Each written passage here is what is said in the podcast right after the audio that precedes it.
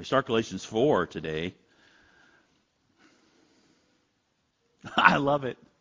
It's absolutely amazing and incredible the message that Paul brings to you and me around what we are living in and for and around, and it's surprising. It's not what I would think it is.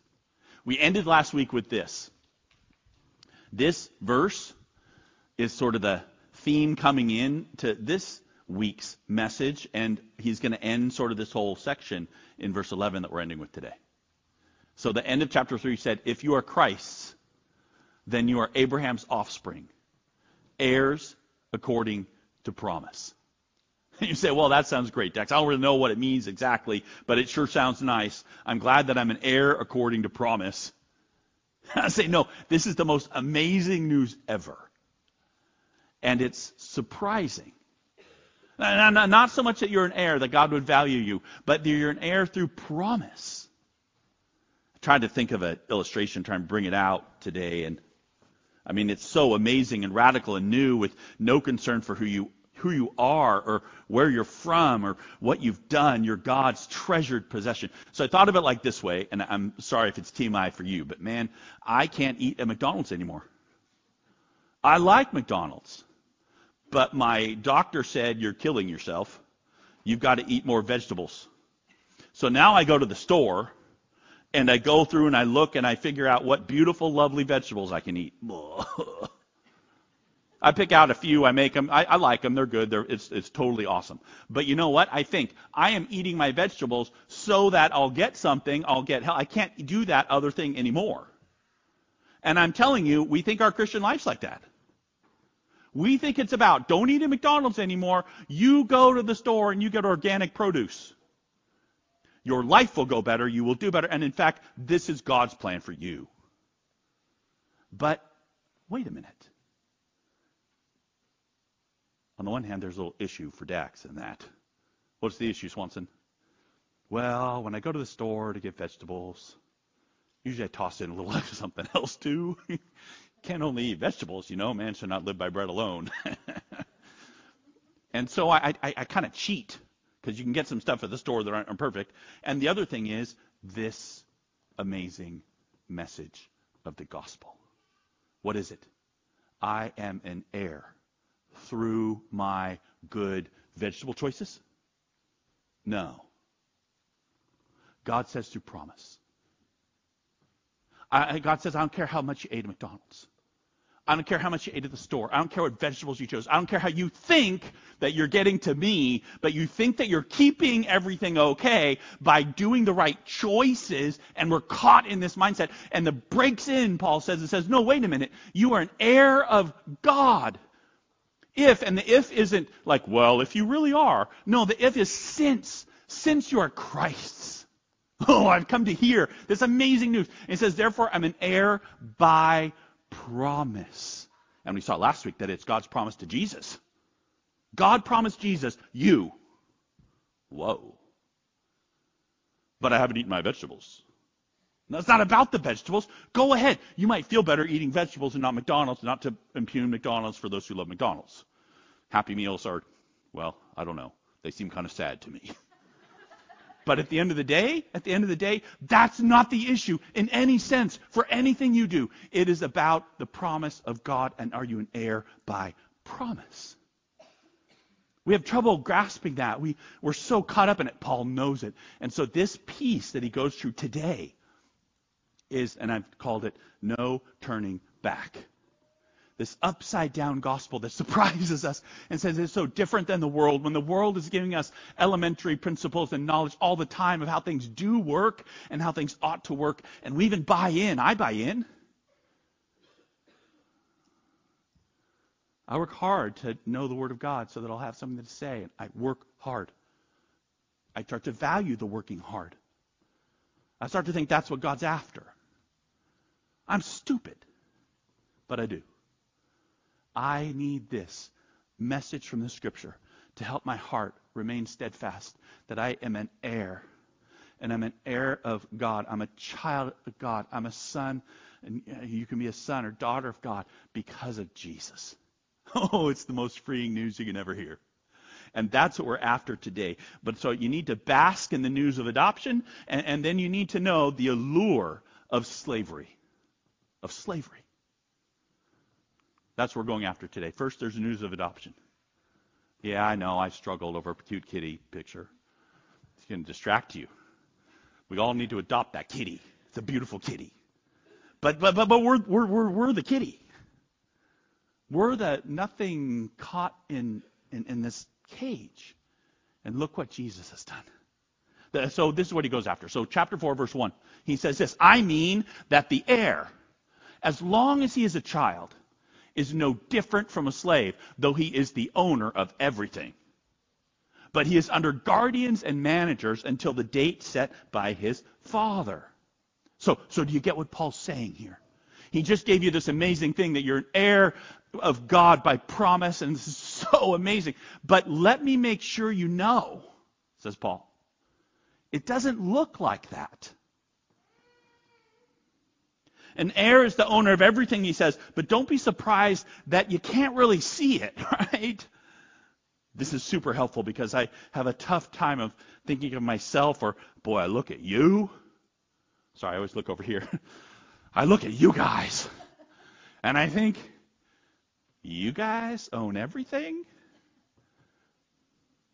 I, I know that's not true, that I ought to judge that way, but, but I, I, I can't not believe my eyes.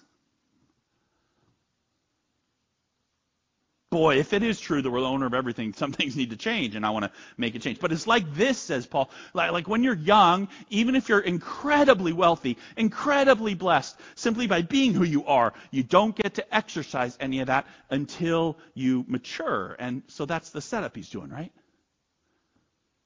What's the setup?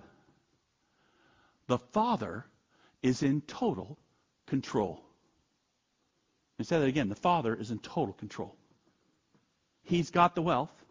He's got the managers. He's got you set up. He's got the plan. He's everything set up to go.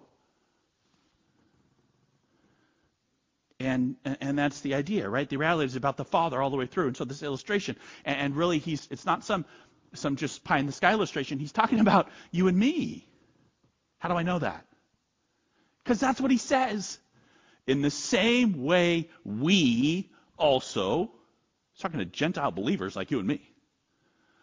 When we were children, we were enslaved to the elementary principles of the world. Okay. Everyone starts here, you know. What do you mean? I mean, everybody starts enslaved to the elementary principles of the world. I mean, God knows your name. God knows you're His. God will put you in Christ, uh, which is your hope. He really has you. But you start out like anyone else. And that's the description of it here. Enslaved to the elementary principles of the world. We'll get more on this in a minute. He, he's going to use this term again. But see it right away. The law kept us there. So that's this whole idea of the law. The law's purpose was not to save you. The law's principle is to limit you and keep you uh, there to prevent you from causing too much damage while you were enslaved to the elementary principles of the world. It didn't free you from them. Indeed, we use the law to back up the elementary principles of the world. What do I mean? So usually when you, without Christ, take Christ away. And you say, okay, I need to, what's the elementary principles? Well, how life works, how the world works. He's not referring to the law. That's what held us in check. He's talking about your fundamental way of living. So, so what the principles might be. Uh, to me, as I think it through and think it through yourself, people argue, well, he's talking about Greek gods or talking about that. I think it's more elemental than that. Elementary. He's saying how you live. How do you live? You scrape by to get what you need. You gather and work to get what you need. And, and, and the other flip side of that is things that are more powerful than you, you appease or attach yourself to. This is the world. I mean, if you're going to get anywhere, it was going to be by your effort and your connections. Those are the two things. And, and so this is sort of what elementary principles of the world are. In life, they boil down to. E- even the laws, we have the law of entropy. Yeah, I want to overcome it, so I work. I make effort to get the things that I want. If you don't, you die. If there's a higher power out there and it's, it, say it's the element of fire, well, I'm going to appease that element. I'm going to do the things that control it so that it blesses me. Like, that's what I do. I've gotten to see that in different cultures in my own life, so I testify practically to this. In China, right, the, the way that you get by is that you you keep your relationships clean. So you do favors for people, so they'll do favors for you, especially people who are more powerful than you. In, Africa, you are desperately trying to scrabble out life by working in the fields. so you can grow something enough that you can eat. And, and, and then you're trying to use your connections to find somebody that might bless you. It's just life.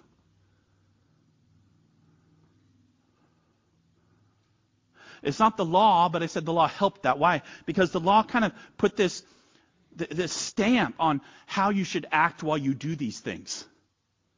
Like you should obey God. Why? Because God is more powerful than you and you want him to bless you. Therefore, you use this list of commands and obedience and he'll bless you. That's how life should go. They're good things. They're fabulous things, but you're using it in a system of you depending on yourself to get what you want. And we do this all the time. I say, I will not shop at McDonald's shop. I'm not going to buy that Big Mac. I'm going to go to the store and buy kale. You say, why in the world do you eat kale? Because it's so good for me. And look at the choices I made to preserve my body. That's what I do. I'm using a silly example, but we don't have to use that example. You can use just about anything. We use it to get where I want. And what's happened, what's happened to you and me, is something broke into that system. Right? Something, our story is something very different. Oh, that's what I'm saying. You've got to get amazed at the reality of adoption. because when the fullness of time had come, Paul says, God sent forth his son. It's a different story. To redeem, uh, born of woman, he was human being, this God who is also man. He had born under the law to redeem those who were under the law so we might receive adoption as sons. This is incredible news that the Father, when the time had come for the inheritance to be revealed, for the sons and daughters of God to be identified, He didn't elevate the powerful, He sent His Son. Born under the law, this means under the old system, right? the power of the old system. Uh, uh Paul uses this under word uh, all through Galatians this way. Under the law in, ch- in chapter 3:23, under the curse in chapter 3 verse 10, under sin in chapter 3 verse 22, under a guardian in chapter 3 verse 25. So so under under under it, it, you're kept. It's like a, a, a, a restraining. We were under all of this. We were underwater, and here comes a new era. Jesus Christ comes to redeem those under the law, to free those who were kept captive, striving after these elementary principles, uh, keeping the higher power appeased by what we do. And instead, instead, the freedom of the announcement. We receive adoption sons and daughters. That sons is sons and daughters. It's not talking about guys.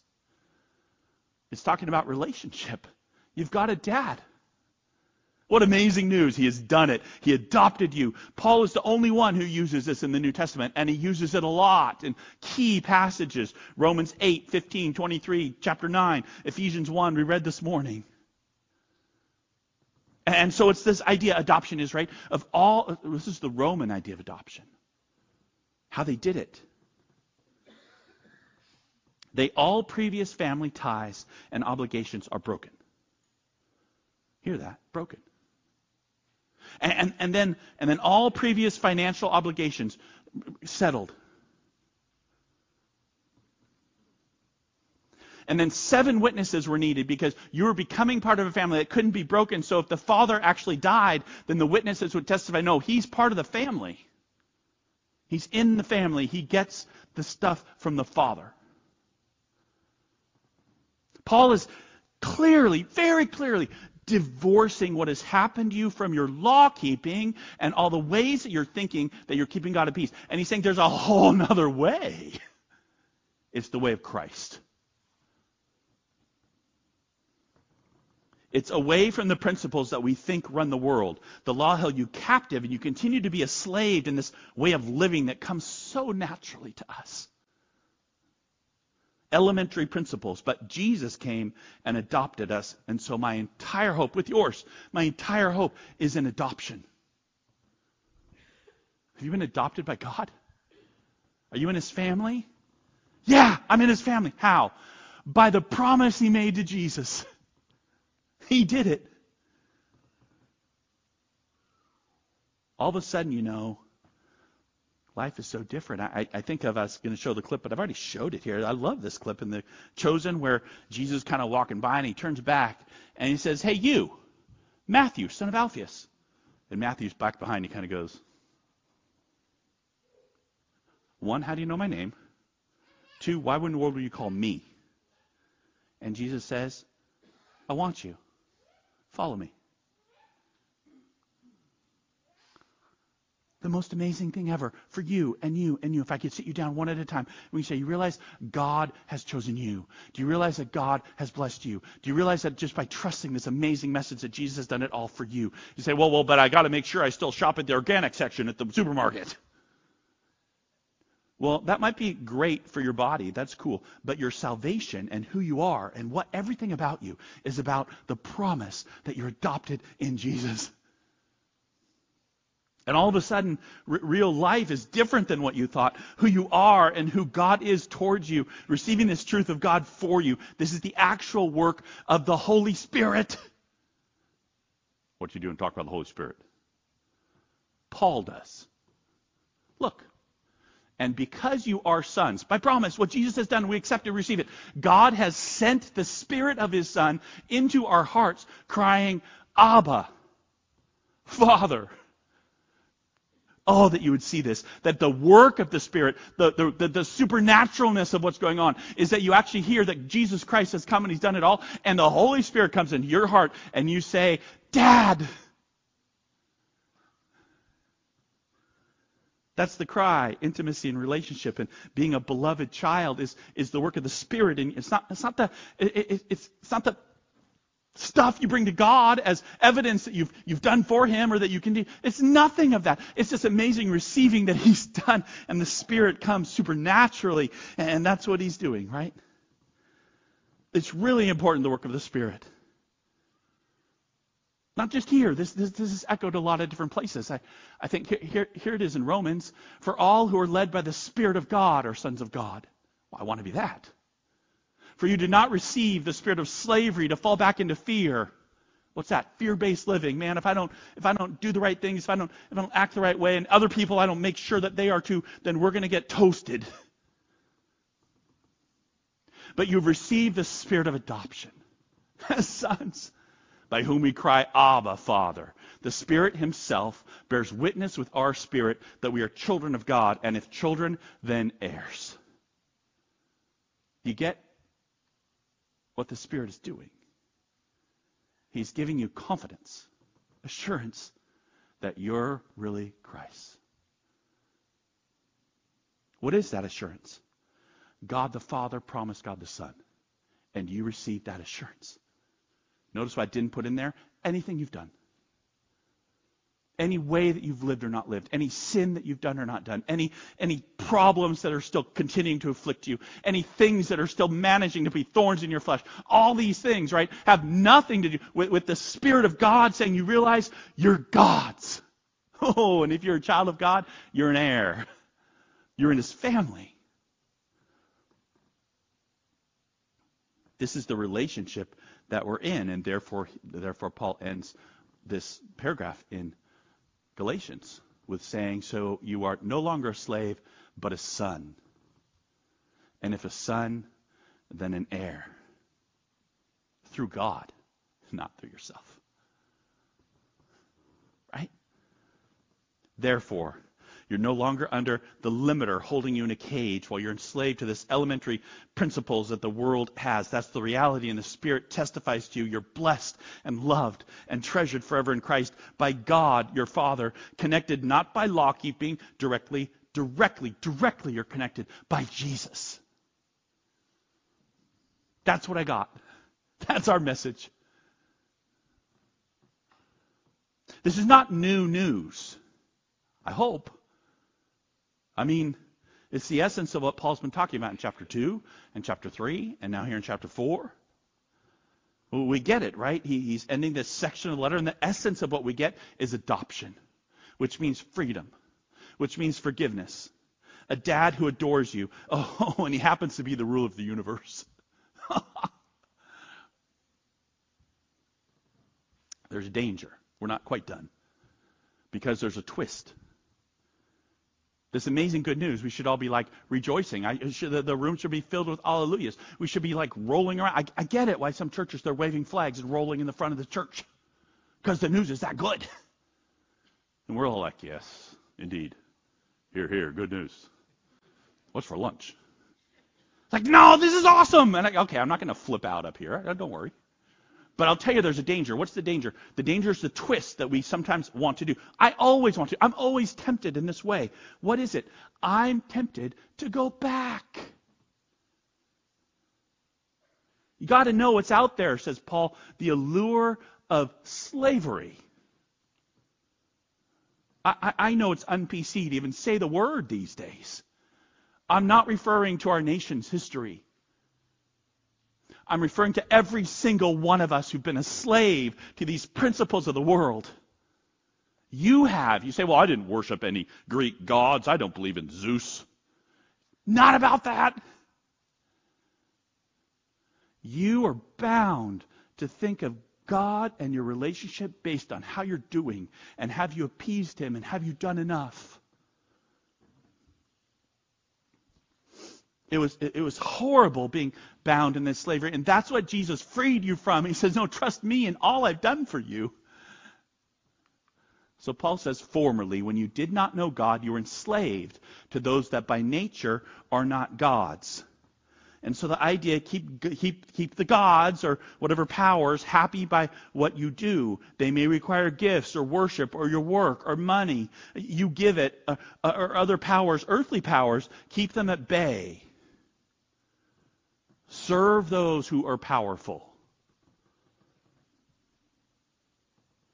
I tell you, I tell you, we, we take verses like this, we just cut them out of the Bible because we're like, well, I'm not foolish like those guys. I don't, I, I don't serve idols or false gods. The issue isn't the gods. They aren't even named.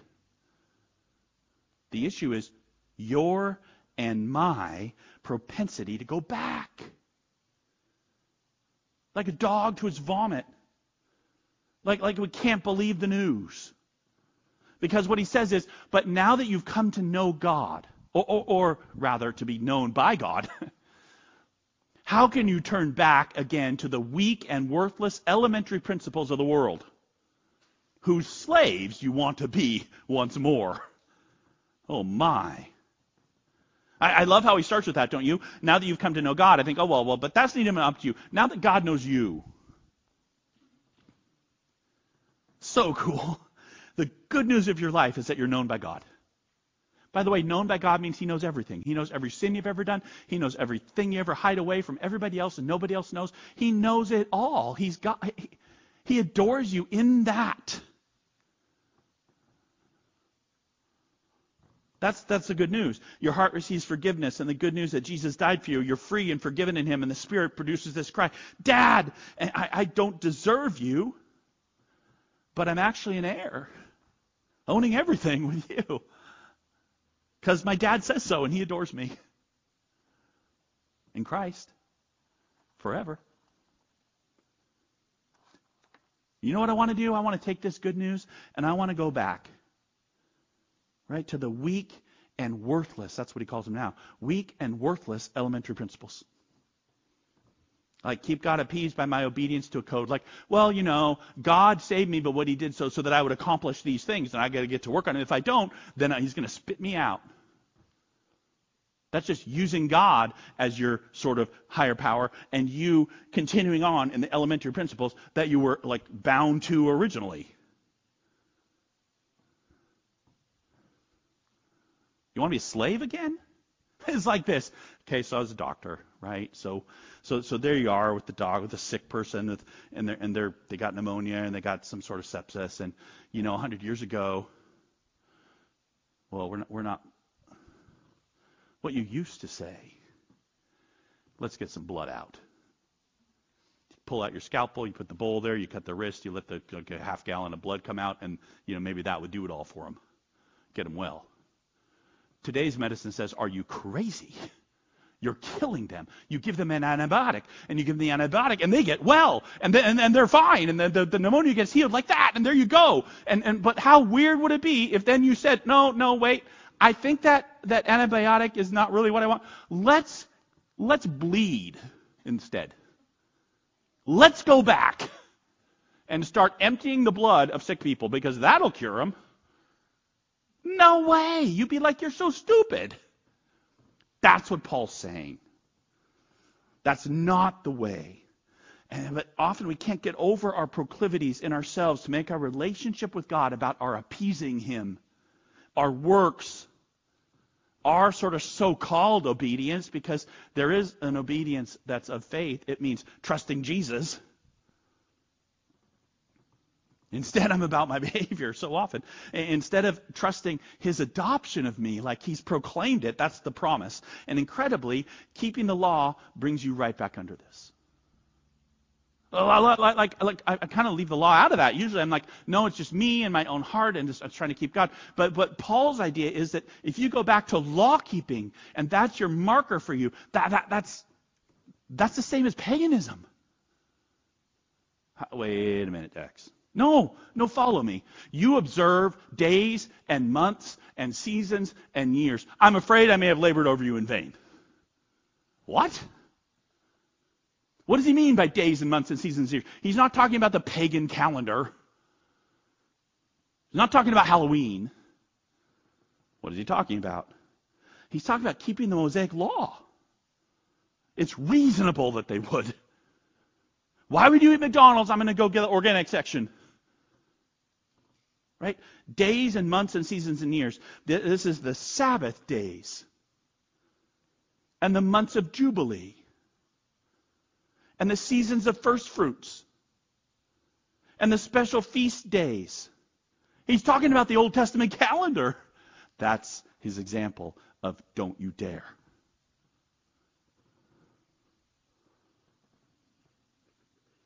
Devotion to the law as a means of keeping covenant with God is going back to a weak and worthless paganism. So, well, Dax, I'm not sure that's the context. Okay, I'll let you look it up at home, but, but you go ahead and look up Romans 14:5, Colossians 2:16, even all the way back to Genesis 1:14. This is why he says, I'm afraid I may have labored over you in vain. Oh, oh, oh, oh wait a minute, wait a minute, wait a minute. Now I'm scared because I received a promise, but, but now, I'm, now he's saying that if I, if, if I keep doing stupid things, that, that I'm going to lose my salvation. no, this is a rhetorical argument Everything is by promise, he says. And when you decide it's not by promise, that's when I have a lot of concern for you. But I still trust God and his promise. But what are you doing? This is a rhetorical slap in the face. Wake up! Stop it! Ooh, that's good. oh. Going back to elementary principles, merit for heaven, your actions for getting you to really be God's. This is way more dishonoring than you know. There is no turning back. There's no turning back to thinking the law is so helpful to produce the good behavior that God desires. It has no power for the heart. No turning back. That doesn't mean stop being a law abiding citizen. You do realize you're still living in this world. The world works by elementary principles. You live by the elementary principles for success in the world. Got it. It has nothing to do with your relationship with the God who saves you. Because he saves you by a promise to Jesus. And Jesus paid it all. Here's one author. I just want to read a, a short quote. The law won't help us. It won't help us orchestrate the future. It isn't powerful enough to change the hearts of our children. It won't enable us to obligate God to bless us because we won't keep it. Even if we work and work, it isn't the pathway to his blessing.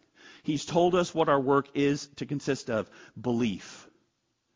Believing in the work of Jesus Christ, which he's already done. The Father wants us to rejoice in his beloved Son and rest in him alone.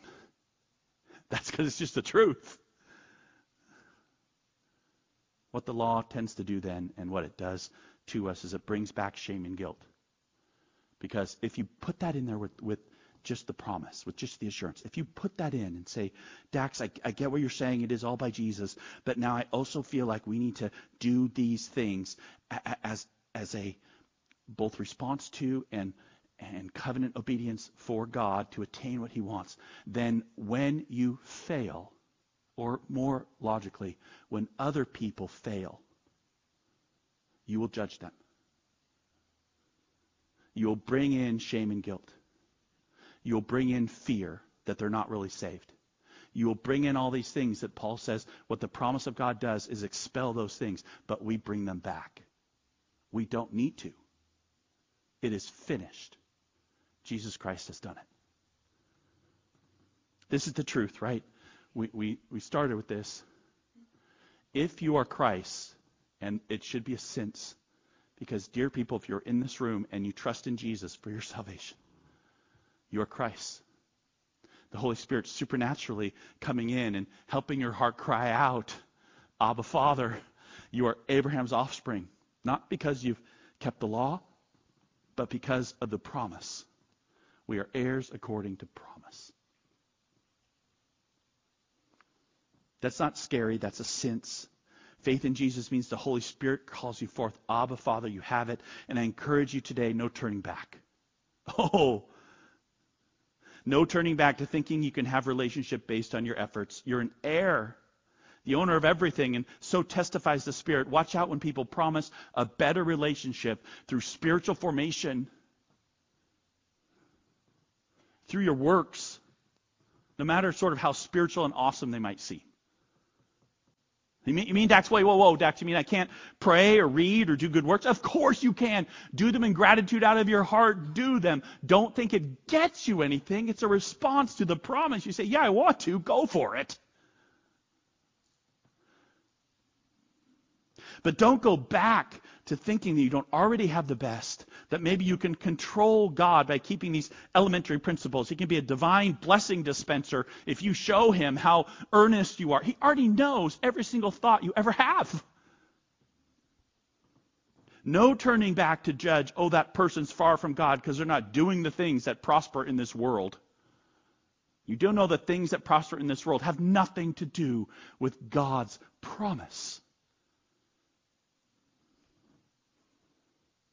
The Holy Spirit saves fools. I know that. Not just because I'm looking at you, because I have a mirror. The Holy Spirit saves fools. I'm such a fool. And he works separately from these elementary principles of the world that are so reasonable to us. Abba, Dad. Oh, he's already looking at you that way. Don't spit in his face. Know that he adores you and you're his forever, and he'll shape you as he wants to. He will use you for his fruitfulness. You have entered into the death of his son, and he will resurrect you and receive you in glory. Amen? The great move has happened. Jesus Christ has freed us, and now we wait for the King from heaven. We don't return to the broken ruins of our world with new principles to restore it. We have a whole new relationship in the unbreakable promise of Jesus Christ for us. I can't wait for it all to become right, but that will only confirm what we know already. We are His.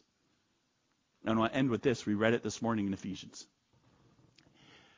Say, how can this be? It's because God in Christ predestined us for adoption to himself as sons through Jesus according to the purpose of his will.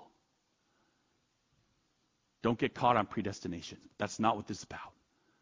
This is about it's God for you, not you for God. He has done it. it is finished, if you would receive it. Oh, the work of the Spirit, that your heart might be softened to hear this today and rejoice that you are an heir of God by the promise he made to Jesus. Let's pray. Lord, thank you for what you've done. Oh, you've done so much that we don't even understand. Oh, that we could even taste for a tiny moment the depth and breadth and width of the love that your Son has for us. Thank you, Jesus. I say it, but in my heart I struggle to believe that you're for me. Help us to live out of who we are. Help us to see you as you are. And Lord, we ask this by your Spirit given to us. And in your precious name we pray.